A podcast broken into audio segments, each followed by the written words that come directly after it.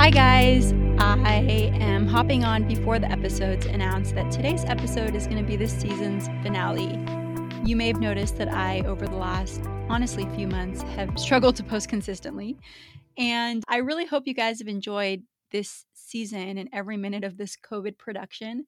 When I stopped flying so much and we were all stuck at home, I had a very public intention of highlighting thought leaders and providing access to our community through stories, through contact information, which many guests, I think there's been about 52 episodes or so, have given. And I also had a personal goal separately of learning how to speak publicly better. Not only have I felt like I've definitely made progress on both of those goals, I've just enjoyed this so much. It's been an honor to spend this season with you all. And um, I mean, I see like how many minutes were spent across like 30 countries or something crazy like that. And I'm just blown away and humbled because literally, I think you've heard me say, if you're a longtime listeners, that there's nothing more valuable than time and that you have given it to me is incredible. But um, between work being totally busy with the latest $50 million raise and baby number three around the corner, like I'm literally packing my hospital bag, I knew it was time to put a pin in this until whenever is right for the next season to start. Maybe I'll show up before the next season starts on your Spotify or Apple podcast feeds or wherever you listen because there are a few guests have been mid scheduling and we've had to push things off for a bit because of conflicting schedules. So may- maybe one of those I'll, I'll add in as a treat if the scheduling aligns. But for now, enjoy today's season one finale with a sister and a friend and a community shaker. I don't think she needs a whole lot of introduction. Ibtihaj Muhammad is remarkable. And so enjoy today's episode and thank you guys so much.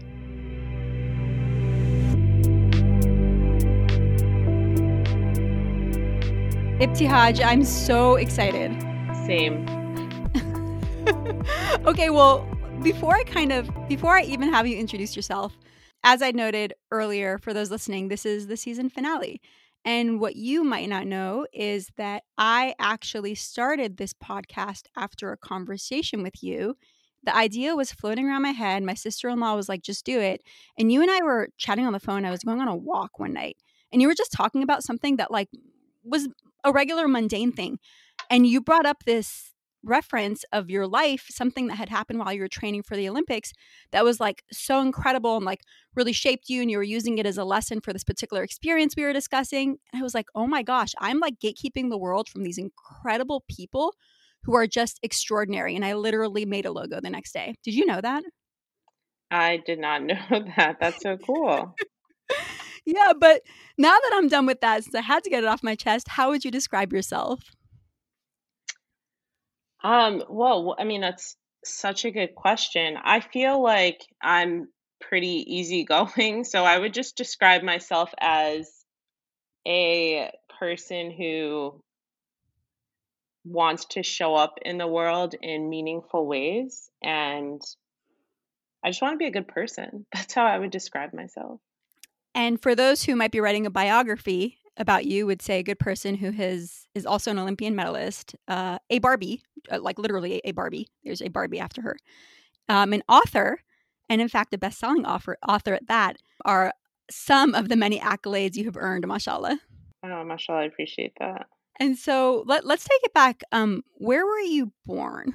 I'm from Maplewood, New Jersey. It's about 30 minutes west of New York City. And um, my understanding though is like as you were raised, you were an athlete, but you weren't like a fencer, right? Tell me a little bit about your background that kind of got you to fencing. So I grew up um, in an African American household. Uh, what that means is that you don't really have a choice in playing sports. It's kind of like a rite of passage.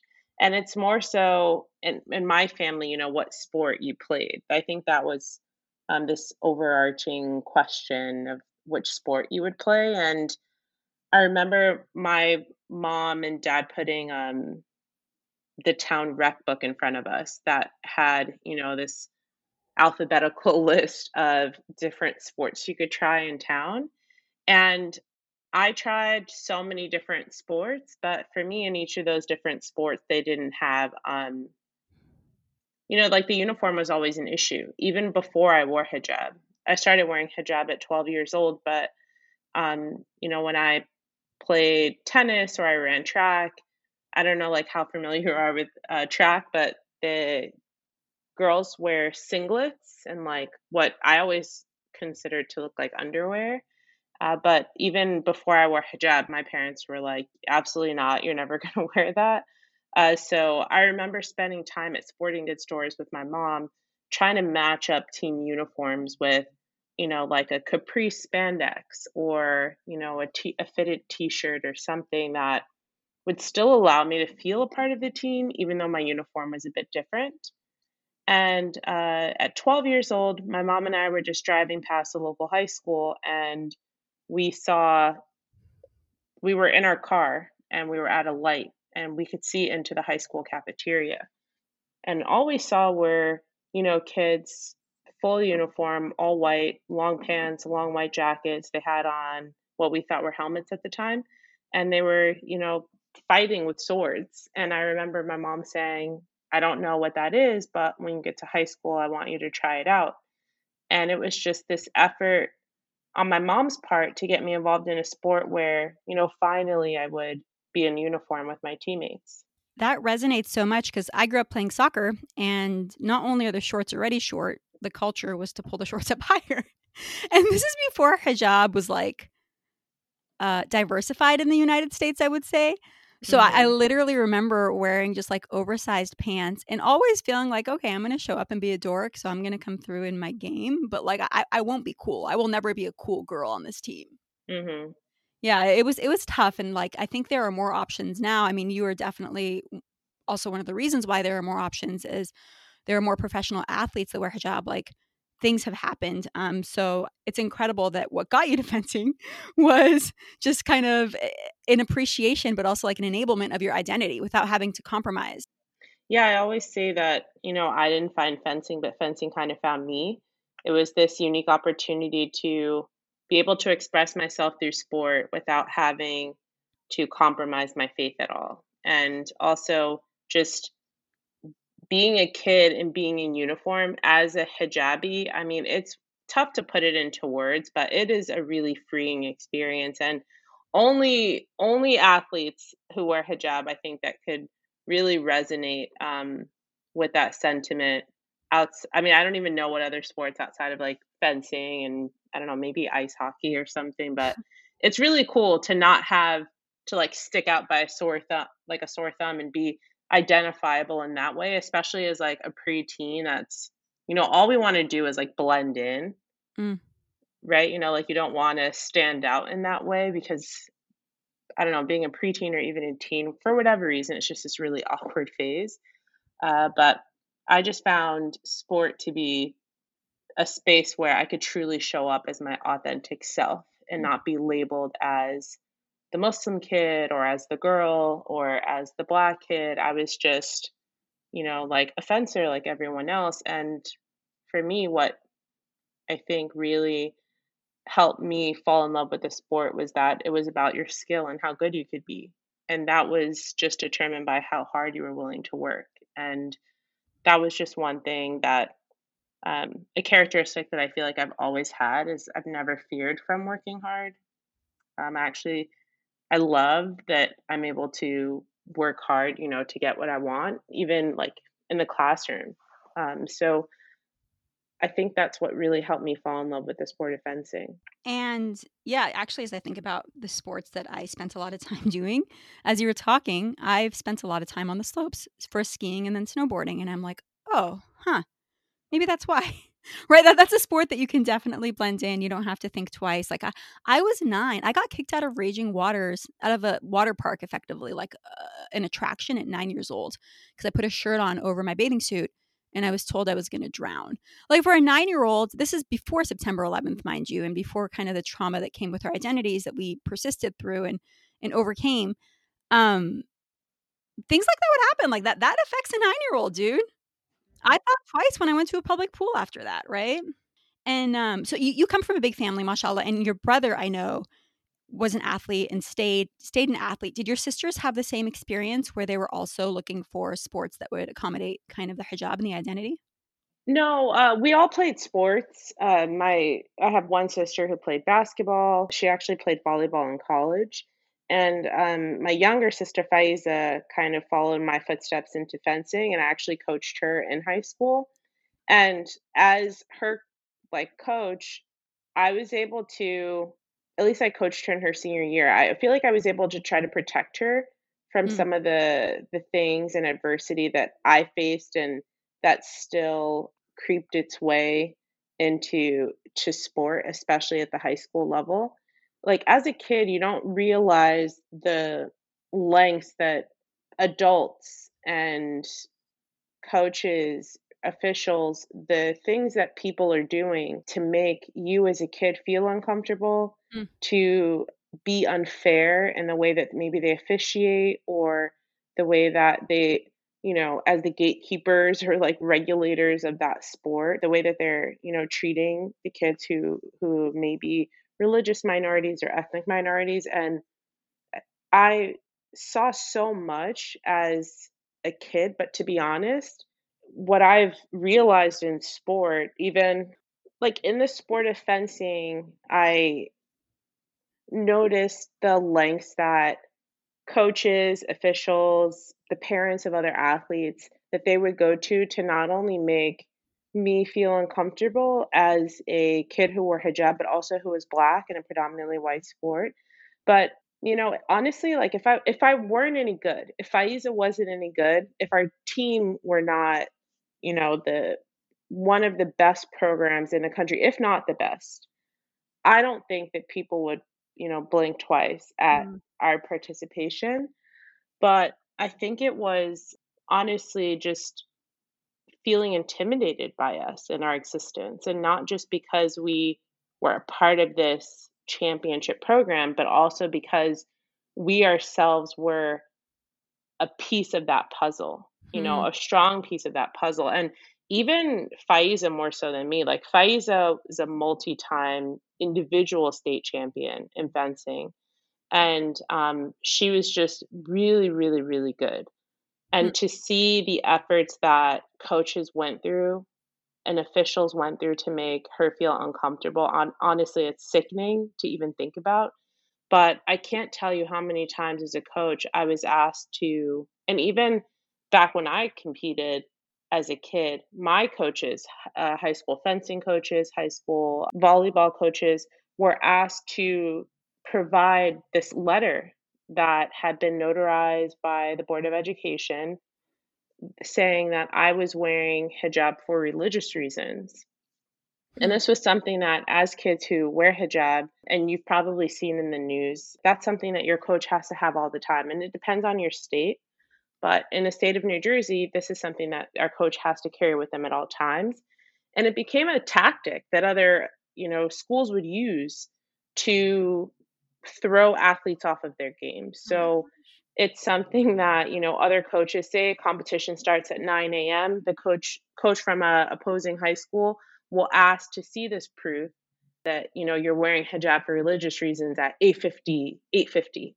Right. So you have a coach scrambling to find the paper that has to present to the bout committee that then has to say that this athlete is allowed to fence. But I saw it firsthand used as a way to uh, throw my sister off her game, to affect her mentally, and it's unfortunate, you know, one that that kind of that type of legislation even exists, but at the same time, the way that to me coaches and officials would use it to penalize or to, you know, try to inhibit, you know, the performance of an athlete. It's, you know, it's nauseating, but I always felt like I was I had an opportunity to protect my sister, and that's how I saw coaching my sister in, in her high school senior year. It's just a way to protect her. It wasn't that I cared to coach. I was really just there to really protect her from the nonsense.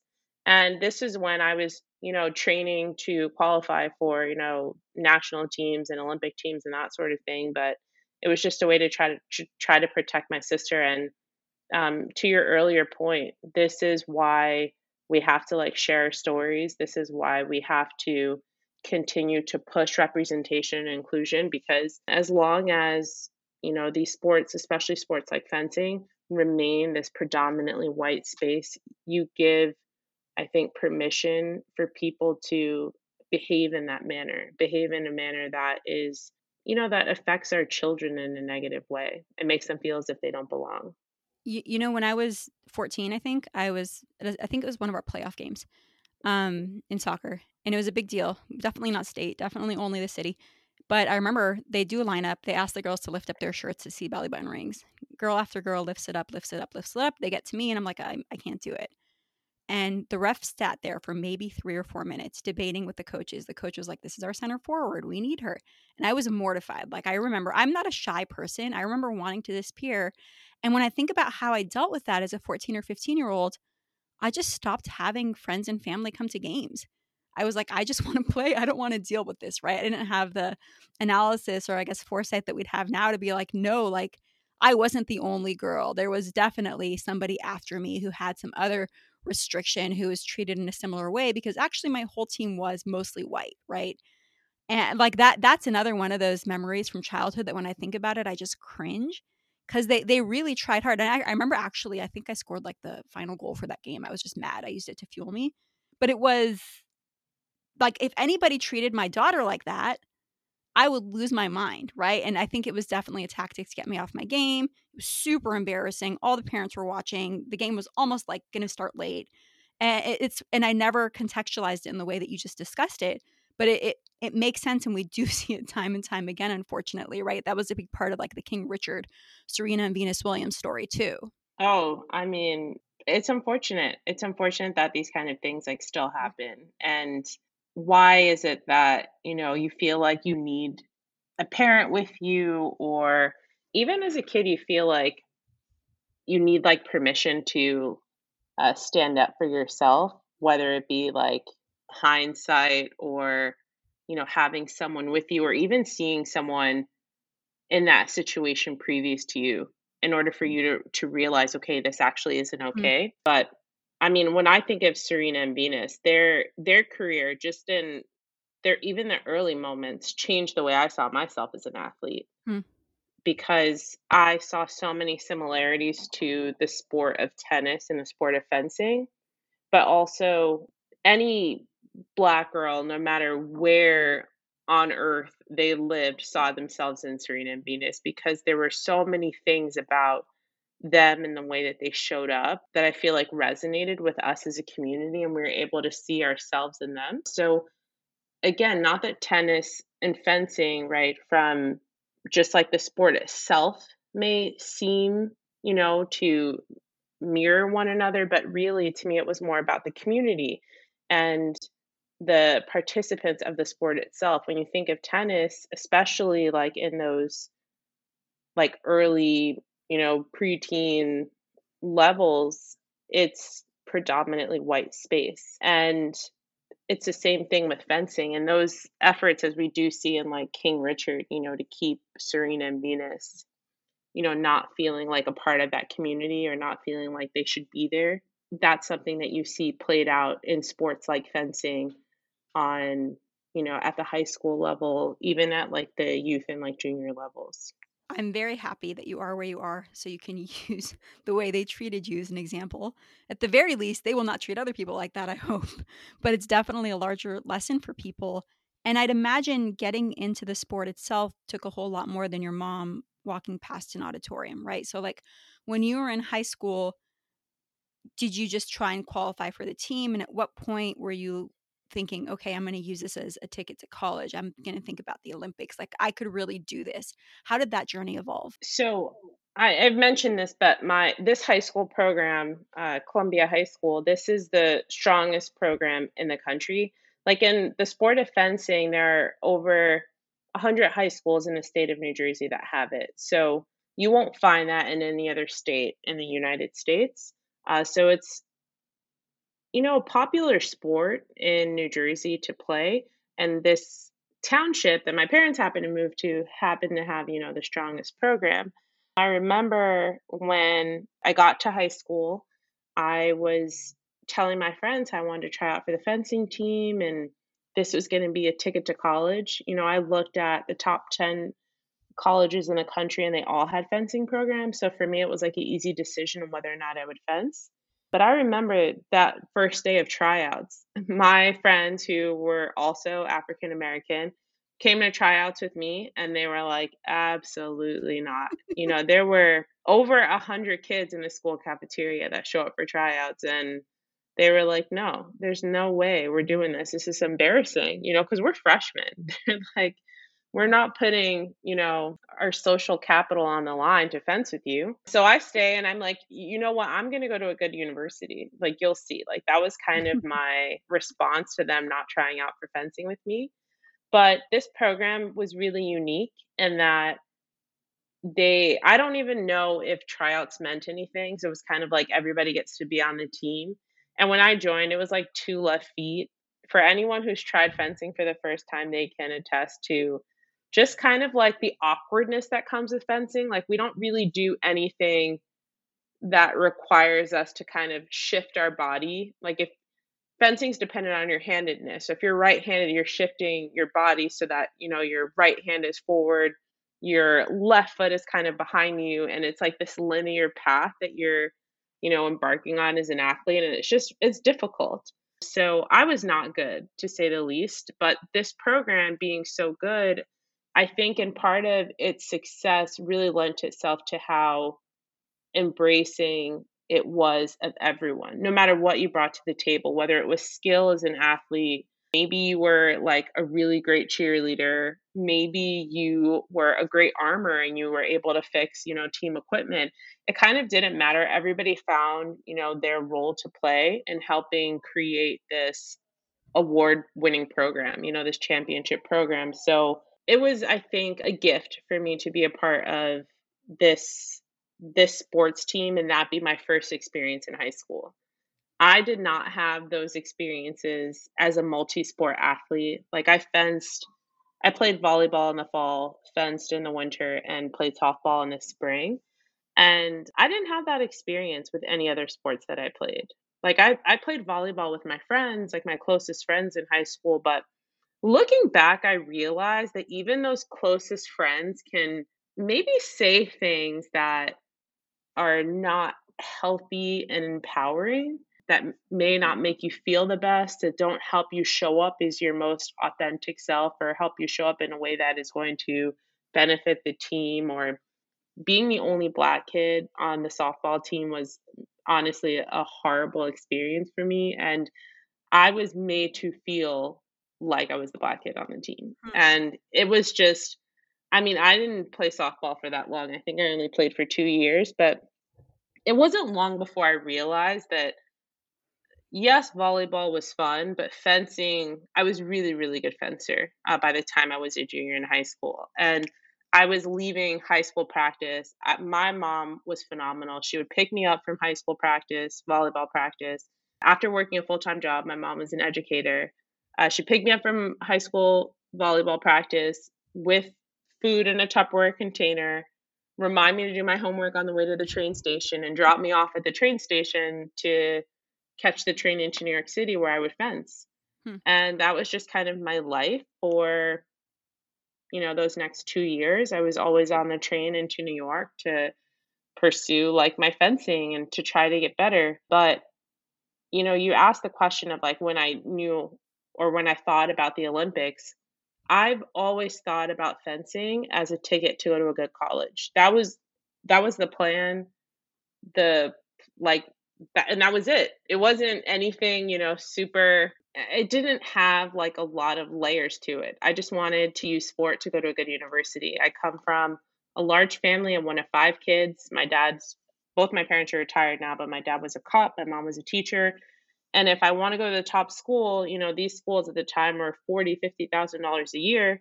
I need to find a way to pay to go to school. I didn't want, you know, these loans that, you know, would put me in debt when I graduated. So I wanted to find a way to go to school. And by the time I was a senior, I was offered a partial academic scholarship to go to Duke. And um, I also fenced while I was there. So I feel like those pieces that I had you know, really thought a lot into as a kid kind of came together in being recruited to fence for Duke. But when I graduated from Duke, and I graduated in the middle of a recession, I was studying for the LSAT and applying to law schools. But at the same time, I decided I wanted to, you know, keep fencing. And I don't know, something in me said that I wasn't done with fencing. I couldn't, I honestly like couldn't really put my finger on it. But I knew that I was a really good collegiate fencer. But I went to a school where like fencing program was okay. It wasn't great. And I was like the best person to come out of that program. Mm. But I knew that leaving New York, I was leaving that opportunity to really pursue fencing like professionally. And then having the opportunity to go back after college, I just felt like there was something I was missing, right? Like there was a piece of that puzzle that I, I could I didn't really figure out yet, but I knew that there was more left in the tank. And so I switched coaches. And I remember the first day I was working with him, he said that I could be one of the best fencers in the world. And at the time, I kind of thought he was crazy, but it was really refreshing, right? I had a coach that was a total misogynist that found ways to make me feel horrible about myself. I had friends who I fenced with who, you know, were told that they were too fat. He would ask them to lose 10 pounds before they came back to practice. He would try to regulate the things that we would eat as female athletes. And he like, you know, wouldn't show up to our matches. We competed domestically all over the country. He would find a way to show up to the guys' matches, but always miss the girls' matches. And it was just not a healthy place, I think, to be a young woman and want to do well, but not have that support. So thank God I had, you know, the just, I think, the awareness to change coaches and change to someone who at least was supportive, you mm. know. If he wasn't anything, I just felt like the fact that he saw what I saw myself was a breath of fresh air for me. And at this time, I'd never been to an international competition before. I had never competed on the senior level. So I had no domestic ranking as a senior athlete. I had no international world ranking. And here I was, you know, like 21, trying to create a career as an athlete. And it's difficult because you have I mean, even my mentor, I fenced for a foundation at the time, and even, you know, the Peter Westbrook Foundation, the coaches and athletes there, everybody thought I was crazy. They're like, she's never been on a team before, you know. When things have never been done, people have a hard time seeing it through. Mm. And when you looked at Team USA, everybody had been on junior teams, had been on cadet teams, had, you know, competed at world championships and I'd never done any of those things. So I kind of threw caution to the wind and just decided to work hard. And it wasn't before long I qualified for my first national team with this new coach. I'll never forget my first world championships in Paris. It was it was an experience I'll never forget. You know, my mom went with me, my sister, Alaya Hamha, my sister Brandon, who passed, she was there. And I was competing in a country that and I mean I'd been at that point to to France a few times, but to fence to be a fencer and compete at world championships, you know, it's like it's like the Super Bowl because France, you know, originated in Europe, originated in France and it I mean French people just really, you know, have a love for the sport. So we fenced at the Grand Palais. It was really, really beautiful, this ornate, you know, older structure and it was just really beautiful done. And now what I thought was so cool is even though, you know, I'm American, the fact that I was Muslim and wore hijab, there were just tons of Muslim people in the audience who cheered for me. Hmm. And, you know, no matter what country they were from, they could be from Tunisia or Egypt or, you know, just French people who happen to be Muslim and love seeing, you know, the last name Muhammad on the back of an athlete. It was just fun to have people cheer for me in that way. And I feel like I thought every single world championships, every single tournament was going to be like that. And so you're kind of chasing that high. I did really well at that tournament and you're just kind of chasing that high. But I feel like fencing was a roller coaster that I got on and I just kind of never got off of.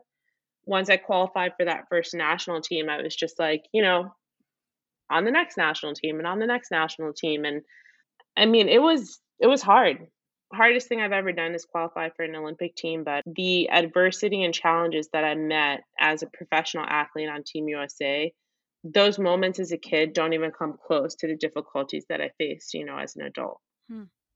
And, and I'm looking forward to getting into that because I think it's a very important part of your story. And to your point earlier, it has to be talked about in order to ensure it gets doesn't happen to others. But you know, to kind of talk a, or spend a minute on you playing volleyball and you playing softball, I was just listening to an interview by David Epstein, who wrote the book Range, and he was comparing in his work. He effectively looks at athletes, um, and he has a book before that I think called The Sports Gene, where he like focuses on athletes, right? So in this particular comparison, he was comparing Tiger Woods to Roger Federer. There is this theory that it takes 10,000 hours to get good at anything. With 10,000 hours with the violin, you could be the world's best violinist. 10,000 hours on a skateboard, you could be the world's best skateboarder. And he effectively looked at those two athletes and said, even though the Tiger Woods story is the story that's known, and before he was five, he was putting and working on his golf. Federer didn't start tennis till he was a teenager. He was a generalist before that. And the conclusion is that some of the world's best athletes, musicians, scientists, artists, inventors start as generalists, not specialists, because they figure out what they're good at, what they don't like, and they're able to really focus on the craft that they decide on and use the skills from the previous crafts to push themselves forward. So I was literally just listening to this interview and hearing you talk. People probably treated you like you should have been Tiger Woods but the untold narrative is that the Roger Federers actually are the majority of experts in their fields. Um, not to add the diversity layer, which is like the part they aren't willing to admit that they made harder for you, which I have no doubts people put extra barriers in your way outside from being somebody who started the sport later. Um, and I think that's a great segue to the Olympics. Yeah. Um, I mean, just to, I think, piggyback on your point, I I in playing different sports, I saw what I didn't like in those sports, and for me, I mean, this may say seem really taboo to say, but I'm just not a team sports kind of gal. I just never liked to lose. And I found in volleyball and softball that there were other people who did not have the same desire to win as I did. And that bugged me, right? That that you maybe some people would show up to practice and not to take away from personal experiences, maybe you know, someone wasn't feeling well or comes from a difficult situation at home, who knows? But for me, all I know is it's game day. We need to win. It's the most and thing you've ever said, and I love it. I love everything about it because it reflects that you literally win in every element of your life. I just I couldn't. I didn't like it. Mm. I I didn't like it. I didn't like that other people were who didn't who weren't willing to work as hard were a big piece of the puzzle of whether or not I could win. And I found that in fencing, it was like the polar opposite. I was, you know, the sole commander of the ship. I was responsible if it sank or, you know, or if, you know, I was able to to win. And I think what I've always loved about sport is that there's always something that you can learn and there's stuff something you can take away from it, whether you win or you lose. And to speak to those 10,000 hours you you talk about, I felt like I was putting in those 10,000 hours. I was like the first person in the gym and the last person to leave.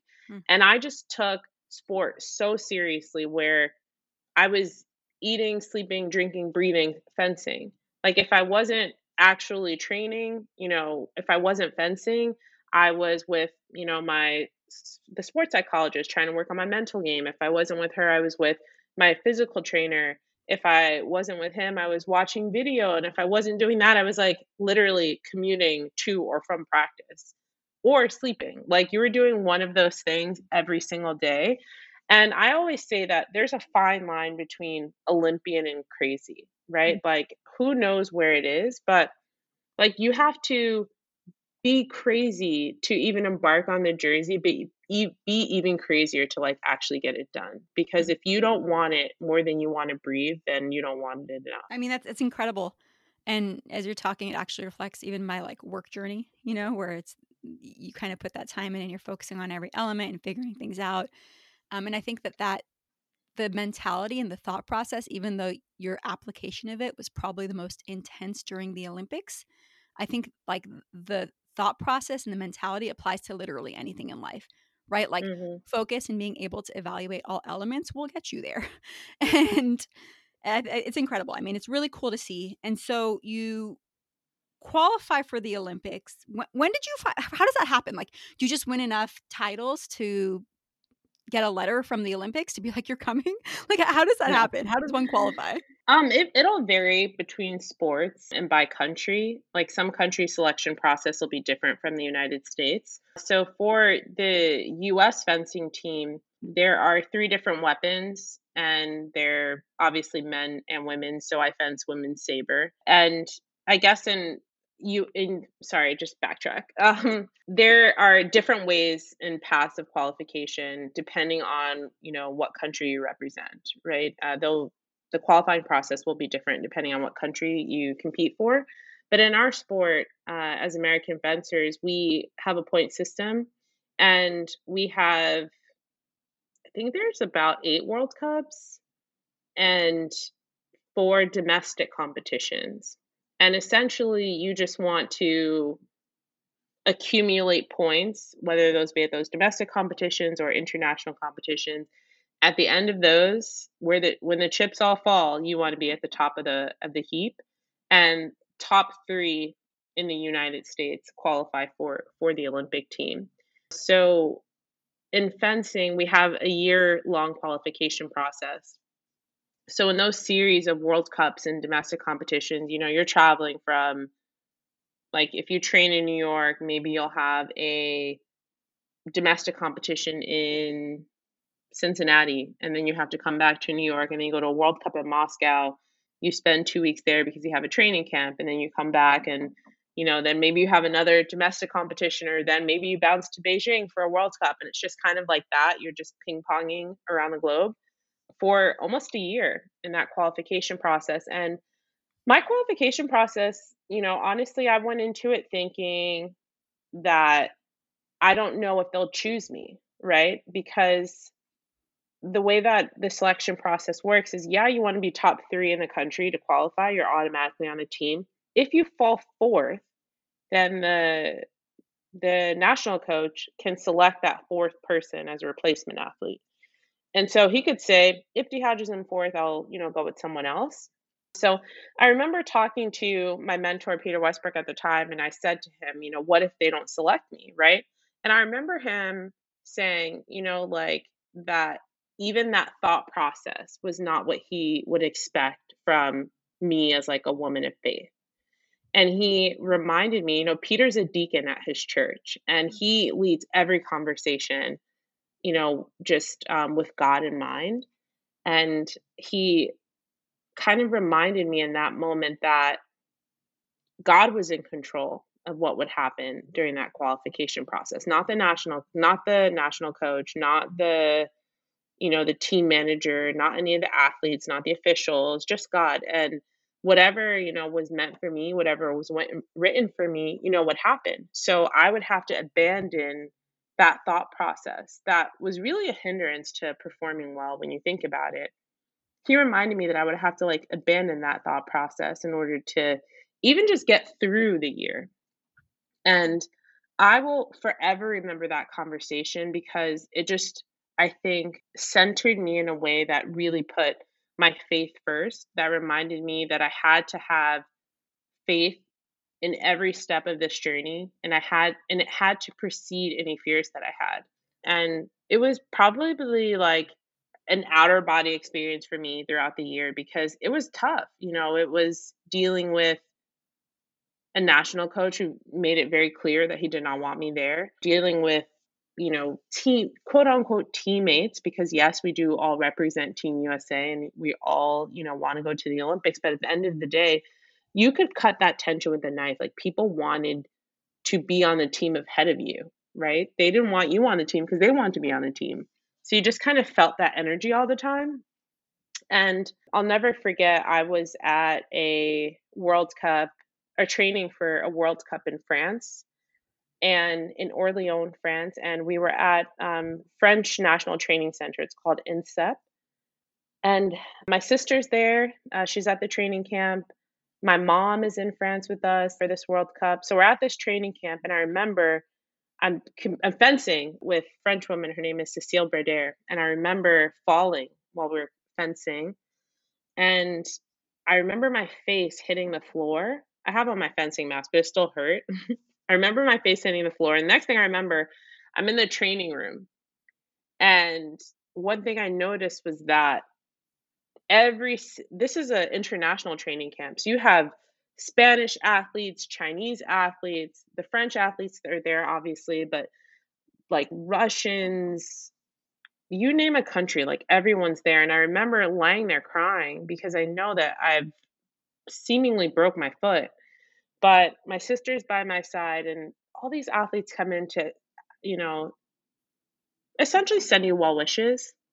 You know, they're, they're thinking of you. And I realized that, wow, like not one American has come in here to say anything to me. Hmm. You know, people from other countries, but no Americans have come in. And I think that was just kind of this like really eye opening moment because at this point I'd been on the US national team for years. And there are women that I've spent an uncomfortable amount of time with, you mm-hmm. know, just at World Cups, at competitions, at training camps, and random parts of the world together. And I'm hurt, you know, I'm in pain. I don't know what happened to my foot, but I know that something's very wrong. And like, even in that moment, like, I felt like there was almost like a lack of humanity in Team USA not coming to see if I was okay. Thank God that my mom, my sisters were there. I don't know if you've ever been to to Paris or to France. It's a lot of like up and down on the metro, downstairs, upstairs, downstairs, upstairs. And imagine broke foot, mm. fencing bag, like I still we have carry-ons because we literally carry our, our kit, our fencing kit with us onto planes. Uh, that way, if the airline does lose your bag, you have all your stuff to compete with. Um, so I have my fencing bag and my carry-on. If it wasn't for my mom and my sister to help me navigate the metro, I don't even know how I would have got to this tournament. So long story short, we're sitting in Austerlitz train station. I think that's how you pronounce it. And we take the train from this train station to Orléans. So we're at a train station in France, in Paris, and we're taking a train station or taking a train to uh to Orléans. And the national coach calls a team meeting. And I have no idea what this team meeting is on about, but I like, you know, have my crutches and I like, you know, take my crutches, I hobble over to this little cafe we're at at this train station. And he literally turns to me and he is just like, Why didn't you come to practice, Ibti? And I'm confused because I'm I my foot is elevated at this point. the crutches are like leaning against my shoulder and I'm like, What do you mean? Like I broke my foot. And he's like, You should have been at practice. How could you not come to practice? And I remember just like crying and saying like you know not only is my foot broken you've never come to check on me the team trainer is here why didn't you ask him? You know like it was just like this really confusing moment for me but also it just felt really polarizing because there were not just team usa athletes but other american athletes that i didn't even know who were at the world cup and i'm like this could have been a private conversation. How did this team meeting become about me? And mm-hmm. i think that was the only moment in my career where I allowed them to get a reaction out of me. And I still to this day like regret that moment because I was so upset. Like I remember crying and just being like, you know, infuriated, but also I think understanding that the line had kind of been drawn in the sand, mm. right? That like I was by myself. And at that World Cup, the trainer taped my foot up and I was just out there. It was me and it was God, and that was it, right? I have been so well at that competition. That was my first competition in the Olympic qualification season where I won a medal.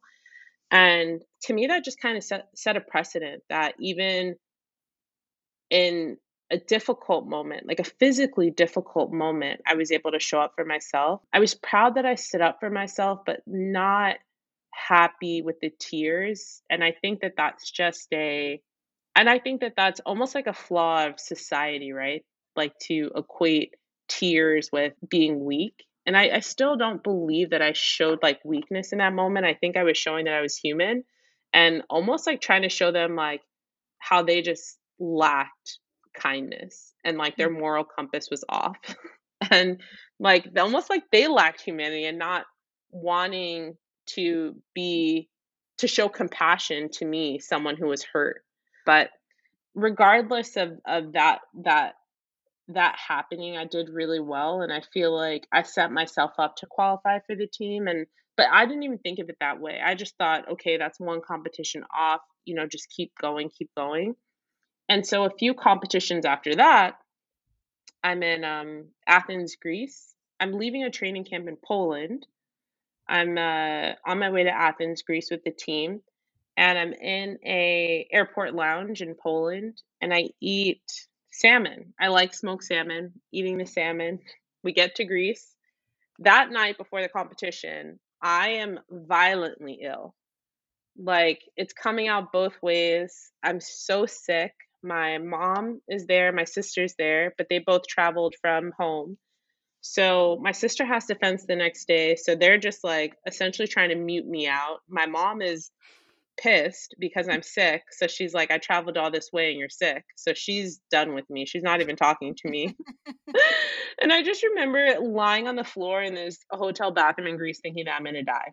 I find out from like our team doctor that there's like four or five other girls who also ate the salmon who are also really sick. So the unfortunate thing for them is they have to compete the next day. They don't fare too well because it's hard difficult to do anything when you have food poisoning. I at that time was like top I don't know, top 10 in the world or whatever. So I don't fence that the first day of competition. I have a buy into the second day.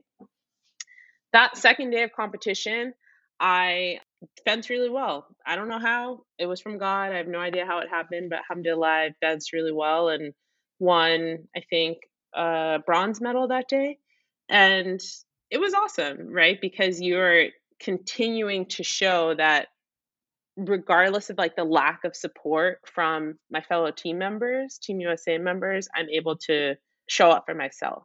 Mm. And it's just, I think, an acknowledgement to the hard work and like those hours, those 10,000 hours we talked about. I feel like they're really showing up for me.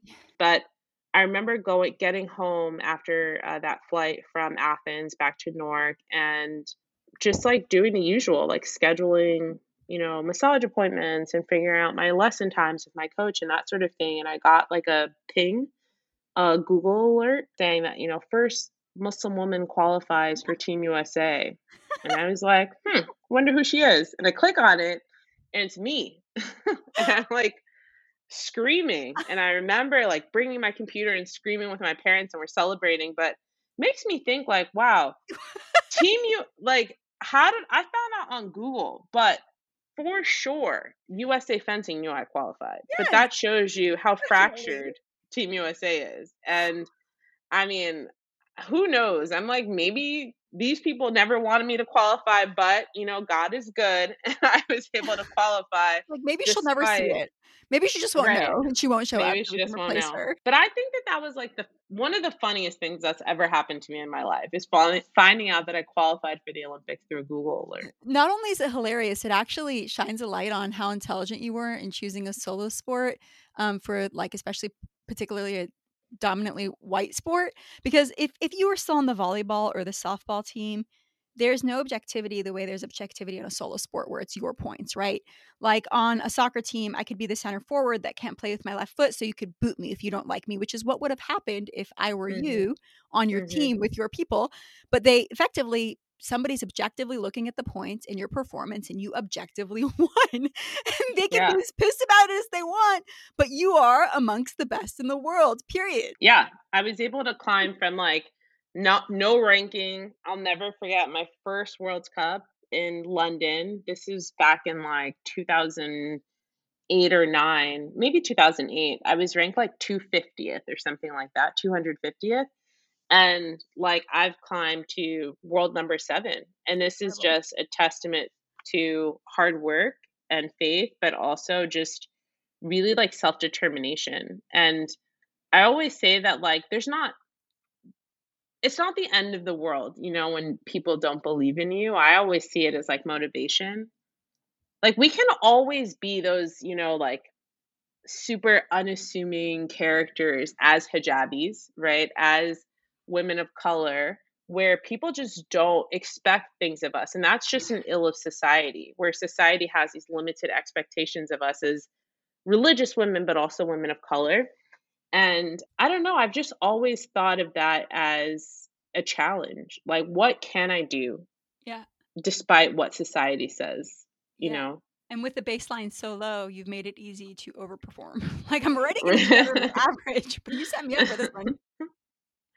Oh, I mean, yeah. One of the cool things about sport is that you really can just like challenge yourself and push yourself. And if you're willing to put those 10,000 10,000 hours in, it's possible. And even when you think about, you know, what you're able to do as like a businesswoman, as a business owner, it's just no one sees, right, the hustle, the grind, the lack of sleep, the tears, or even the frustration. Like people don't see that. They only see the prize. And I think with social media, people think that everything and anything's achievable, but you know, it's not. You have to be willing to put in that work. Uh, I I mean, you definitely spoke directly to me and I'm yeah, you know as well as I know. I think we we know about each other's day to day well enough to know that our life is much more than what you see on Instagram and most of our life is wildly hard work in different ways, whether it's you writing a book or running your brand Louella or whatever it may be in me just like work work work work work kids work Well, work I work.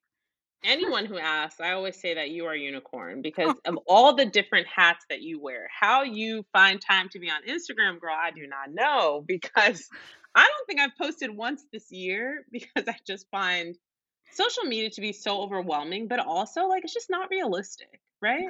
I'm like, I, I don't know. There's something about it that I, I do feel like can provide reprieve if you do live like a crazy life like Layla Shaikley. But I don't know. I think that for me and just constantly feeling overwhelmed during this pandemic, right? And just trying to float right now in life, I, I find that taking a break from social media for me has been my reprieve, you know?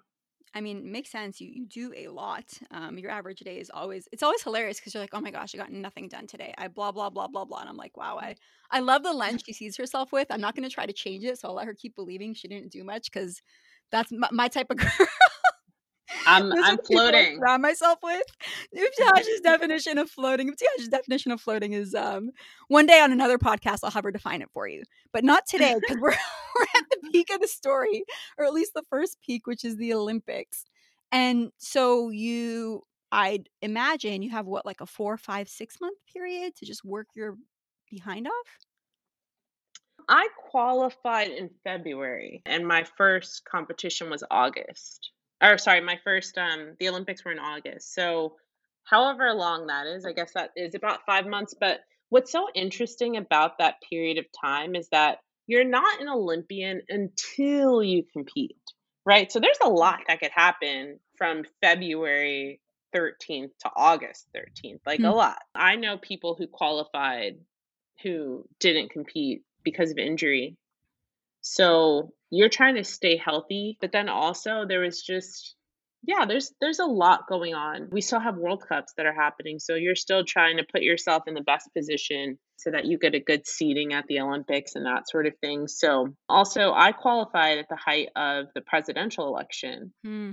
And so I don't know if we could all just mentally rewind back to 2016 when it was like then Trump was just a candidate and he was spewing horrible things and it was just like a bunch of republican like candidates going back and forth to see who could be like the most horrible and deplorable towards the muslim community. And back then you know the muslim ban was just a proposed ban back then. And so my every interview that I did kind of centered not around the Olympics um, necessarily about what it would mean to become the first Muslim woman re- first Muslim woman in hijab to represent Team USA, but it was a lot about like what those words meant to our community. And so I felt like me qualifying was a marker for our community in a sense that I just showing up as myself and being authentic to myself, I was challenging the misconceptions and this horrible norm that society has created about Muslim about who a Muslim woman is as someone who's African American and not Arab, I'm like American by birth. I'm not, you know, I don't have an attachment to like another nation. I speak English. I'm telling you verbally that I'm not oppressed, that I choose to wear hijab.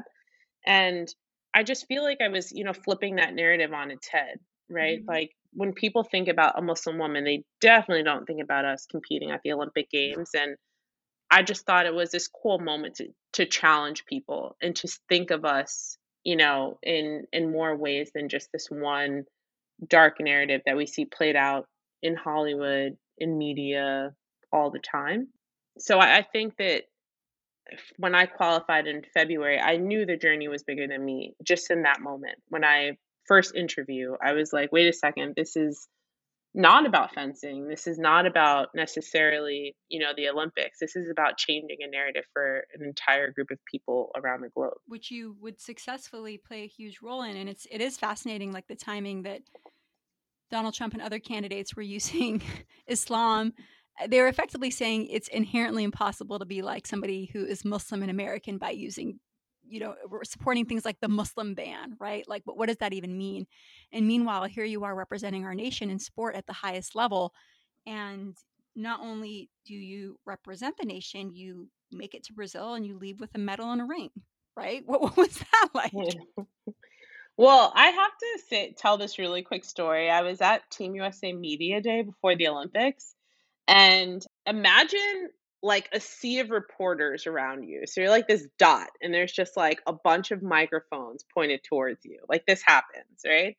And I remember um, a guy asking, you know, like every reporter is like waiting for their turn. And this reporter asked, he said, uh, What country are you from? And I'm wearing an Olympic jacket. I'm at Team USA Media Day. so I'm like generally confused. So I like, you know, lean over into the mic and I was like, the United States and like lean back because I'm like, what is he talking about? And he says, no, what country are you from? From like, and then he, of course, he's explain it for me. He says, like, where are your parents from? So at this point, I'm like offended, wildly offended. And I ask him, I say, Are you familiar with African American history in this country? And he like paused and he said, Yes. I said, Okay, well, I'm from the United States, period. Next question. like, it was just one of the most bizarre things. But again, like, as Muslim women, there's the, even this idea that we like cannot be American. Like, we yeah, have right? to be from somewhere else. Right like no, no, not the identity you want, the identity you really are. like as if right. what's being asked. And right. hold, hold on a second. That's uh, but to answer your question, I mean, I I still have a hard time believing that that happened at the Olympics. I I was that person at the Olympics who was just happy to be there mm-hmm. because qualifying was so challenging. The adversity that I had faced, the obstacles that I felt like I had to overcome. And I talk like obviously at length about these things specifically like in my memoir Proud, but it was just so so difficult that just being at the Olympics was really emotional for me. And I remember when the team event when my team was able to win bronze, I remember being on the podium and just shaking my head in disbelief because I felt like this was something even in my wildest dreams I never could have imagined. Mm. In our family, even like my mom, my sisters, my dad, everybody knew you can't even say the word Olympics around me because like I would kind of look at you, you know, in a way like the Olympics to me always seemed like it was so far fetched that if I said it, if I spoke the words, it would almost like disappear. That's mm. how much of a dream it always seemed to me. So to not only qualify and then win a medal, it was just like it was a I think just a moment in my life where I felt like I was just waiting for someone to pinch me and wake me up, right? I just felt so blessed to be there, opportunity to show I think us as Muslim women to show our girls like what's capable and yeah, I just I don't know. It, it, I think it's one of those moments in my life that I'll never forget. Well, I mean, I don't think anybody will forget it because you were also star of the show, whether you liked it or not. Like you were right next to Michael Phelps at the opening ceremony, and there was all sorts of press and media. And I think the political timing lent, you know, I'm sure in, in many ways lent itself in a good way, but in terms of being able to focus on sport, also provided probably a bit of a challenge because the whole world knew who Ibtihaj Muhammad was. Yeah, I mean, at, at the Olympics, you're in a bubble, right? You are either training or you're doing an interview. Like, we can't, at least I wasn't looking at the news or what, you know, people at home were seeing. You're just trying to be so hyper focused on your goal because it's a once in a lifetime opportunity. There are millions of people around the world who hope, you know, to go to the Olympics one day. There are far, far, far fewer, like 0.001% of those people mm-hmm. actually go. And then a fraction of those who actually go actually win a medal. So mm-hmm. it's like when you're there, everybody, like the energy is so interesting. Like you can tell who's competed and who's done and who still has, you know, yet to compete because those who you know still haven't had their game day yet it's like they're just hyper focused and really trying to capitalize on this moment having qualified because you're always thinking about what you've put into this moment there's so many sacrifices like i can't tell you how many weddings i missed yours included because you got married while i was at the olympics but i can't even tell you like how many weddings you missed how many moments you miss. Like I missed the birth of my niece. You just miss so much, right? But it's all for the like in the hopes that you're able to realize this dream and it's going to the Olympics, maybe winning a medal. And so that's why I just felt like, you know, outer body experience. I can't believe this is happening. Like and and I had it I won an Olympic medal with my mom being there mm-hmm. who's supported me back when, you know, people thought I was crazy for not utilizing my Duke degree. my dad, he'd only seen me compete, I would say like maybe this is my dad's third time in life seeing me fence. He's like, maybe, maybe, maybe it's his third time seeing me fence. Um, my brother, who had never seen me fence before, Faiza, who my sister Faiza, she fenced with me every single moment of every single day. This is my training partner. This is someone who I've traveled to like, you know, 40 different countries with. This is like if I'm peanut butter, she's jelly. We are like so intertwined. like that's how it feels, you know. Um so that medal I feel like was for Faiza. She was so close to making the Olympic team. She just missed out. She was like that unlucky number 5, but mm-hmm. that medal felt like it was hers. My nephew, who at the time I think was like five or six, I feel like for him when he his sports heroes always center around women and i fe- feel like that's a sign of the times for you to have a young boy who thinks of you know like his aunt or his kala you know ibtihaj or you know like serena venus or megan or rapinoe alex morgan whoever these like female athletes are i just think it's so cool that we live in a time and place where our young boys are even celebrating female athletes. I just think that's really cool. So to have like, you know, 10 members of my family and my best friend there, um, it was just a, a moment for me that I'll never forget. I, I, I don't think most of the world will forget it. So we could definitely see how you would never forget it. And and so you leave the Olympics and you kind of start building what is the start of a legacy through a Barbie and a book and Louella and you're effectively now like you're a businesswoman, right? So I'd love to hear about life after the Olympics. Um, yeah. Well, um, life at the Olympics has been really interesting. It's it's a lot. I mean, I I don't think that I could have really, I think, imagined what life post Olympics would be like. I knew that I didn't want to keep fencing for too long. So I fenced for one more year after the Olympics, and my last World Championships were 2017 in Leipzig, Germany. And when I stopped fencing, you just have more time. You have more time to do appearances, you have more time to do passion projects. And for me, uh, I always knew that I wanted to draft and kind of write down the things that had happened to me in sport through a memoir. And so in 2018, my memoir Proud dropped. And I also that same year released the young adult adaptation of that memoir. And I think that the memoir was an opportunity for me to kind of unpack the trauma, but also to hold people accountable. Like I got a lot of like mean messages when Proud came out from coaches, from just people who just weren't happy, but you know, it's hard to to sometimes see your behavior like written down or articulated by another person, but I think that those are kind of difficult conversations we have to have with ourselves or even through someone else's words and the way that they saw the way that you treated them. And I am the reason why I always feel like proud was almost like a tell all in that it kind of peeled back the layers of what it's like to exist in, you know, American fencing and why things need to change. Like when I look at like USA Fencing just had this whole rehiring of national coaches. Out of six national coaches, I don't even know how many assistant coaches they hired. There's one black person, one minority of all these coaches. And I feel like it just speaks to, you know, the ills that still exist within that world. And I'm hoping that my story sheds light in a way that encourages change, encourages better relationships uh, with athletes and coaches and managers, and really just helps us understand that our actions have very real consequences for athletes and their mental health. I talk a lot about depression in my book and how I was able to overcome like super dark moments in my career.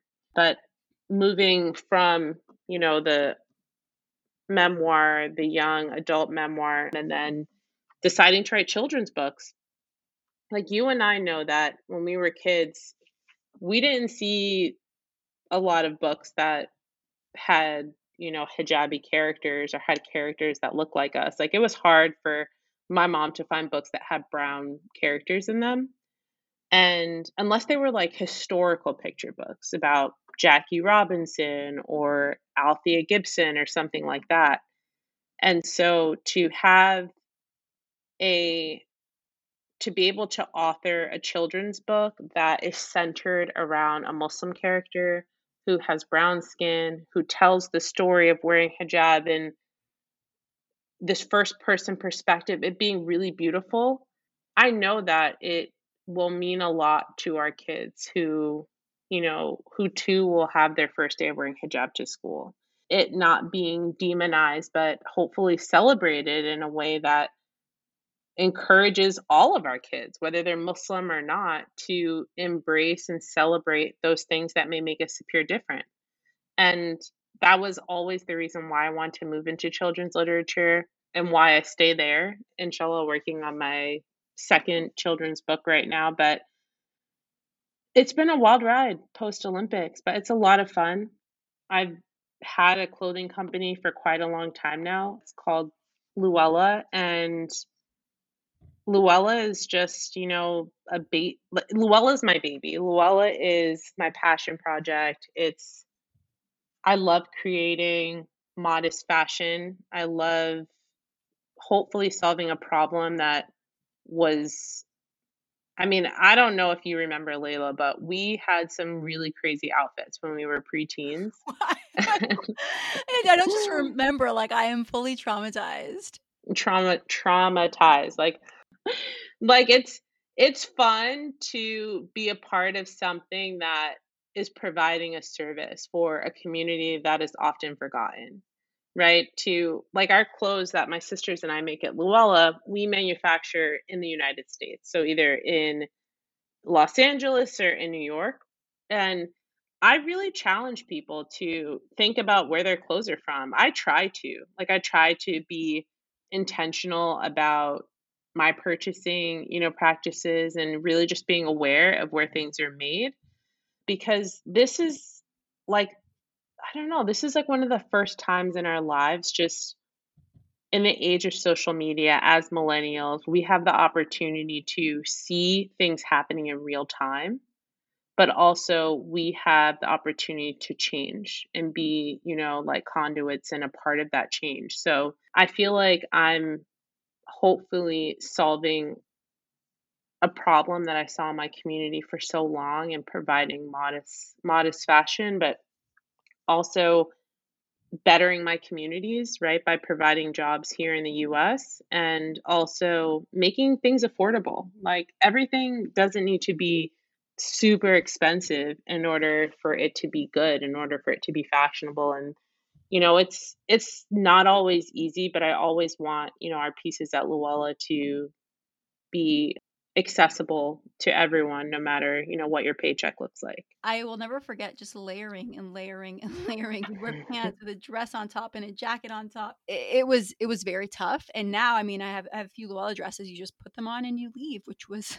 something that was very unheard of as little as honestly probably seven or eight years ago which is kind of wild. Wild. So i highly highly encourage everybody to check it out and i'll link louella in the show notes as well as links to the book and the barbie and where can people find you, Ibtihaj? Um, you can find me stalking Layla on Instagram. Uh, my handle is at Ibtihaj. Also, I'm really active on Facebook. I think Facebook's the wave. You can connect with people from all over the place and also different age demographics on Facebook. I also have a website at ibtihajmuhammad.com if you want to keep up with me and the news and that sort of thing. But yeah, mostly just stalking Layla on Instagram. well, I, I, look forward to linking her account so you guys can spend time stalking her. And thank you so much for making the time. I'm so excited to close this season out with you because you really are not only a sister to me, but like, you know, a beacon to the community. So thank you. Thank you for having me. This was an amazing way for me to spend my morning. So appreciate you, love you, and can't wait to listen in. Inshallah, talk soon. Love you. Love you.